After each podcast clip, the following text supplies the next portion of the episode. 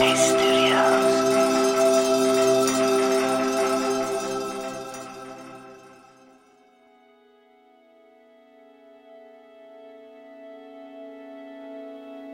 my name's Andy, and welcome to Radio Headspace and to Thursday morning.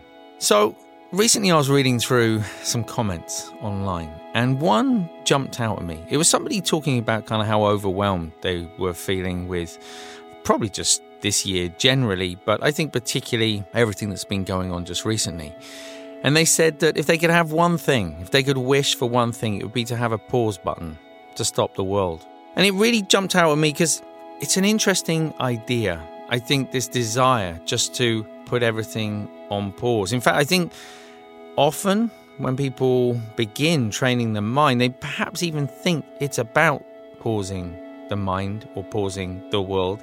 And in some ways it is, in some ways it's not. But it, it reminded me of a time, and stay with me, this is going somewhere, when I was learning to juggle. I don't know if you've ever learned to juggle. To begin with, you know, you start with just a couple of balls, maybe three balls, and you feel like you have no time. It feels, but you know, over time as you get more comfortable with it, feels like you have lots of time actually. You have so much time, you can move the balls around, you can do other tricks. And anyway, I've been juggling for a while, and I was trying to go from four balls to five balls.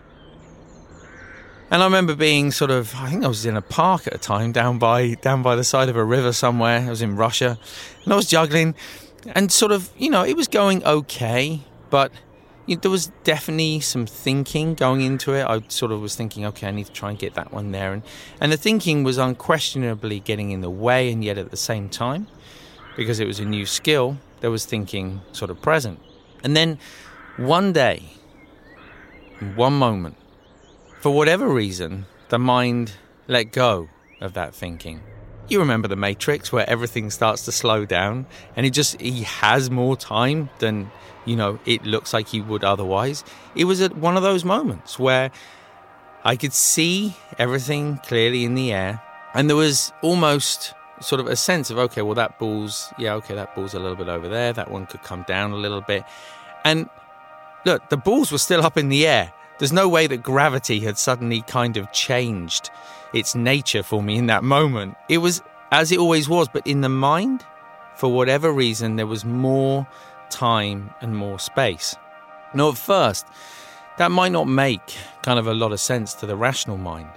But if we look at it through the lens of awareness and that idea of being present, when we're present, actually there is stillness. Because although everything is moving moment to moment.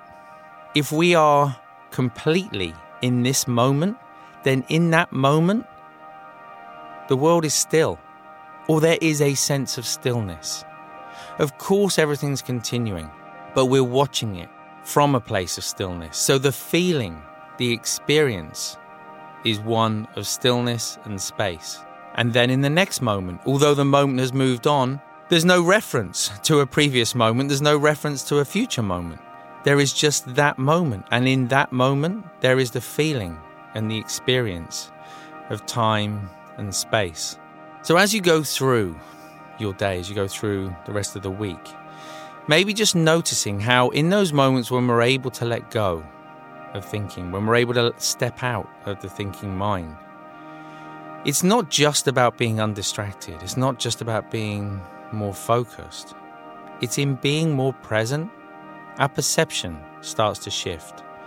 There's a feeling of time and space in our life, even when we might be very busy, when we might feel overwhelmed, and when it might feel as though there's no way of changing the circumstances in our life. Thanks for listening today. I look forward to seeing you back here tomorrow.